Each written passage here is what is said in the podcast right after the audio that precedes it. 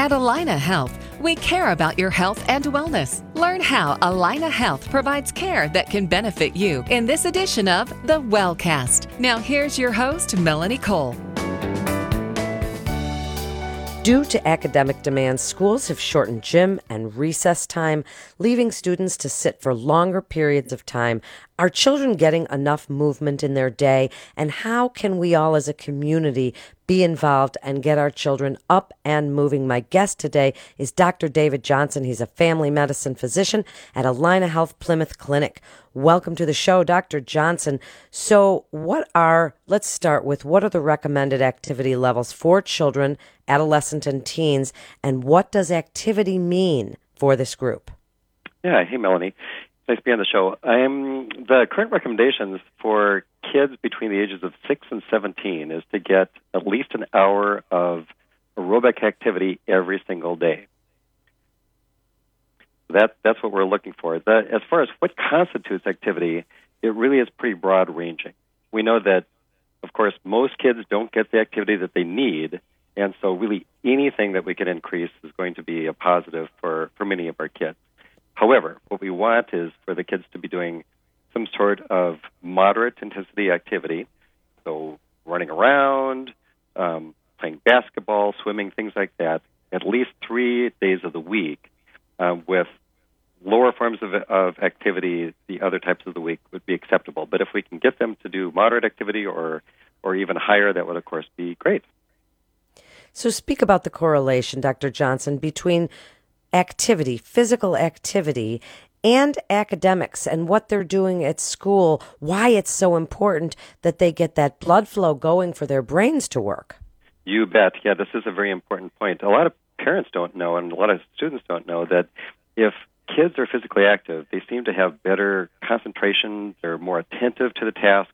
Um, you know, it's not, of course, a perfect treatment for things like ADD, but we know that it does help as far as being able to really pay attention and to actually score better. So we know that the kids are physically active do tend to have higher grades, and um, and part of this may be due to the fact that they also have better self-esteem when they're working out, and that may improve improve the school performance as well. And with our children, they're learning. And as adults at work, we get up from our desks, we walk around, but kids aren't really allowed to do that if they're sitting in a class. So, how important is it that they get up and move a little bit every hour? yes, of course. Well, yes, like running between classes doesn't give us a whole lot of activity, but there's a little bit. And of course, with gym classes being cut, of course, that's another concern as well. But, but um, so things can be limited during the school day. Certainly, getting out for recess, um, doing something um, active outside seems to be very critical. So for schools where there is a recess, playing around in the the play sets, you know, running around with friends is one way to do it. Of course, it's a little bit tougher, of course, as we get into the older ages. And so then, oftentimes, um, gym class can, of course, be fantastic, but encouraging activities outside of school is also very important as well. And how do you think that those grades correlate to inactivity or an increased amount of activity? And as parents, what do you want us to do to get oh, our sure. children active on the other times when they're you outside bet. of school? Yes, this is critical. In fact, I I believe I'm correct in saying that one of the closest correlations between um, children's weight is the activity level of their parents. So it's not so much what the diet is like in the home, but how active the, the parents are. So I'm always encouraging parents to lead the way and show that activity is a fun thing to do and something that should be regularly rolled into our daily activities. Um, also, of course, making sure that the kids have plenty of things to play with. Do they have bikes and helmets that are in working order? Um, do they have balls that they can go outside and play with? Um, are are um, uh, activities encouraged around getting kids in the neighborhood to maybe have a pickup game of basketball. So really making it easy for for kids to do it is critical. The other thing is um, is really trying to make activity a fun thing to do. So instead of saying, okay, let's do our 30 minutes of calisthenics as a family before you know we can do anything else, and this is a requirement. Of course, obviously, is a great way to turn off kids. But if they can see that the parents are really liking to do this, going for mountain bike rides and things like that. Of course, obviously that'll encourage them to do more of it themselves.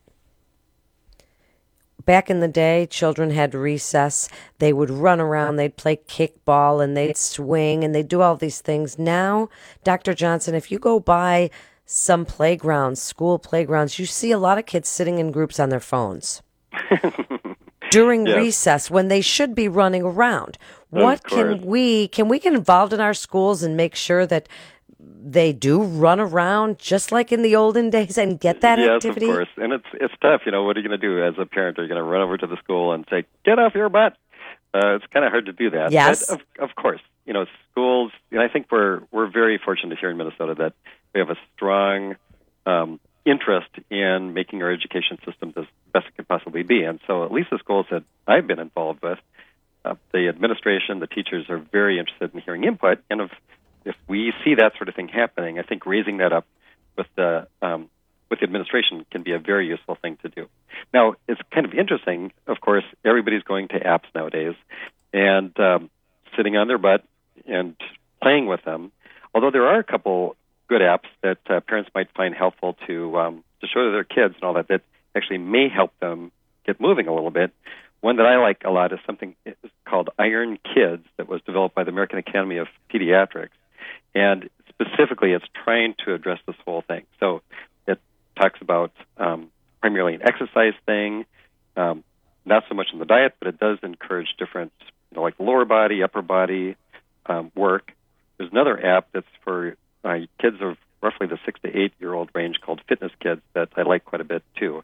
And then finally, um, Smash Your Food is an interesting diet app that's, of course, designed for kids, and that also can be very helpful too.